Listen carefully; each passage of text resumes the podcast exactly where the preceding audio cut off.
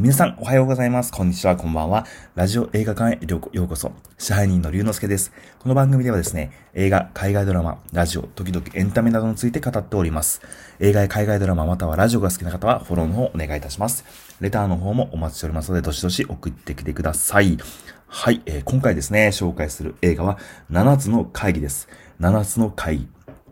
監督がですね、福沢克夫監督で、演出家をされていらっしゃいますね。で、映画監督としては、祈りの幕が上がるとき、とか、私は貝になりたいとかですね、そういった映画を撮ってらっしゃいます。まあ、この祈りの幕が上がるときでピンと来られた方は分かられると思いますけども、この、映画ですね、原作が池井戸潤さんですね。あの有名な半沢直樹の原作者です。もちろんですね、この池井戸潤さんをの作品を原作とした、映画、ドラマですね。ドラマの方ですけど、この福沢克夫さんはですね、もちろん下町ロケットを関わってらっしゃってます。陸王、ノーサイドゲーム、あと華麗なる一族とグッドラックですね。TBS のヒットメーカーですね。TBS のドラマって熊本だったら RKK って言うんですけど、ほんと面白いじゃないですか。日曜劇場ですね。の枠でたくさんのヒットドラマを作ってきた監督さん、演出家の方ですね。で、この7つの会議は、去年2019年の1月か2月に公開された映画なんですね。で、出演が、野村萬斎さん。で、キャストが豪華なんですよね。もうほんと半沢直樹を彷彿とさせるキャスティング。野村萬斎さん、香川照之さん、及川光博さん、片岡愛之助さん、赤井秀和さん、小泉孝太郎さん、橋爪寛さん、加賀武さん、北堀金平さん、土屋太鳳さん、役所広司さん、朝倉亜希さん、すごいですね。あと世良公則さんも出てらっしゃいます。もう本当にこれだけのたくさんのですね、キャストが織りなす人間模様と、群像劇、そして下剋上ですね。倍返しじゃないんですけど、もちろん倍返し的なものあります。はい。でですね、ストーリーなんですけど、中堅電機メーカーのですね、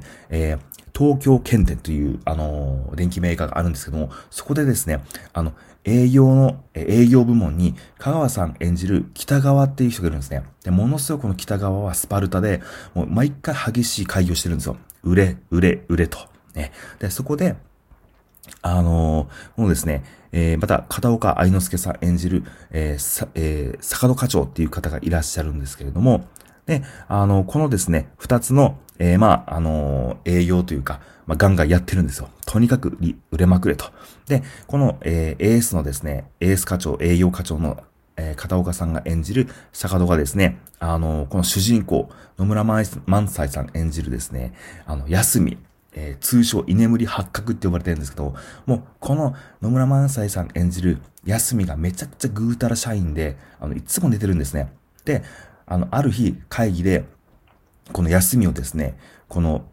坂戸がですね、ものすごく、怒るんですね。で、みんなの前で。で、ものすごく罵倒して怒るんですけど、で、その後に実は、この休みが、パワハラで訴えるぞって、もう、訴えるって言った後に本当にパワハラで訴えられて、左遷されちゃうんですよ。で、そこで、おかしいなって、なんであんな、ぐうたら社員の発覚が、あんなダメ人間が、パワハラで訴えてやるって言っただけで左遷されたのか。なんであいつそんな力持ってるんだっていうことで、おかしいなと思った及川光博さん演じる原島とですね、あと朝倉亜希さん演じる、女性の方、ゆいがですね、調べ始めるんですね。そしたらですね、いろんなことがだんだん分かってくると。いろんなおかしいことが分かってきて、最初はですね、この原島とゆいが主人公なんじゃないかっていうぐらい、なんか逆に野村萬斎さん演じる安見をこう、陰でこう、ずっとですね、追い続けるストーリーなんですけど、後々ですね、もちろん主人公は野村萬斎さん演じる八角なので、安見なので、この三人っていうかですね、だんだん主人公も野村萬斎さん寄りになって物語は進んでいくという、そういう話になってます。ちょっとですね、細かいこと言うとちょっと長くなっちゃうんで、そんな感じにストーリーの紹介はしておきます。で、これ見どころなんですけど、本当に半沢直樹が好きな人は絶対見た方がいい。胸がスカッとする、めちゃくちゃ気持ちいい、やっぱり映画ですね。半沢直樹とか下町ロケットの感じが好きな方は絶対好きです。で、もうキャストは常に半沢直樹で、物語の展開も半沢直樹なんですよ。で、予告編見ても半沢直樹なんで、もうなんか、半沢直樹のスピンオフなんじゃないかなっていうぐらい、展開とか、そんな感じになってます。でですね、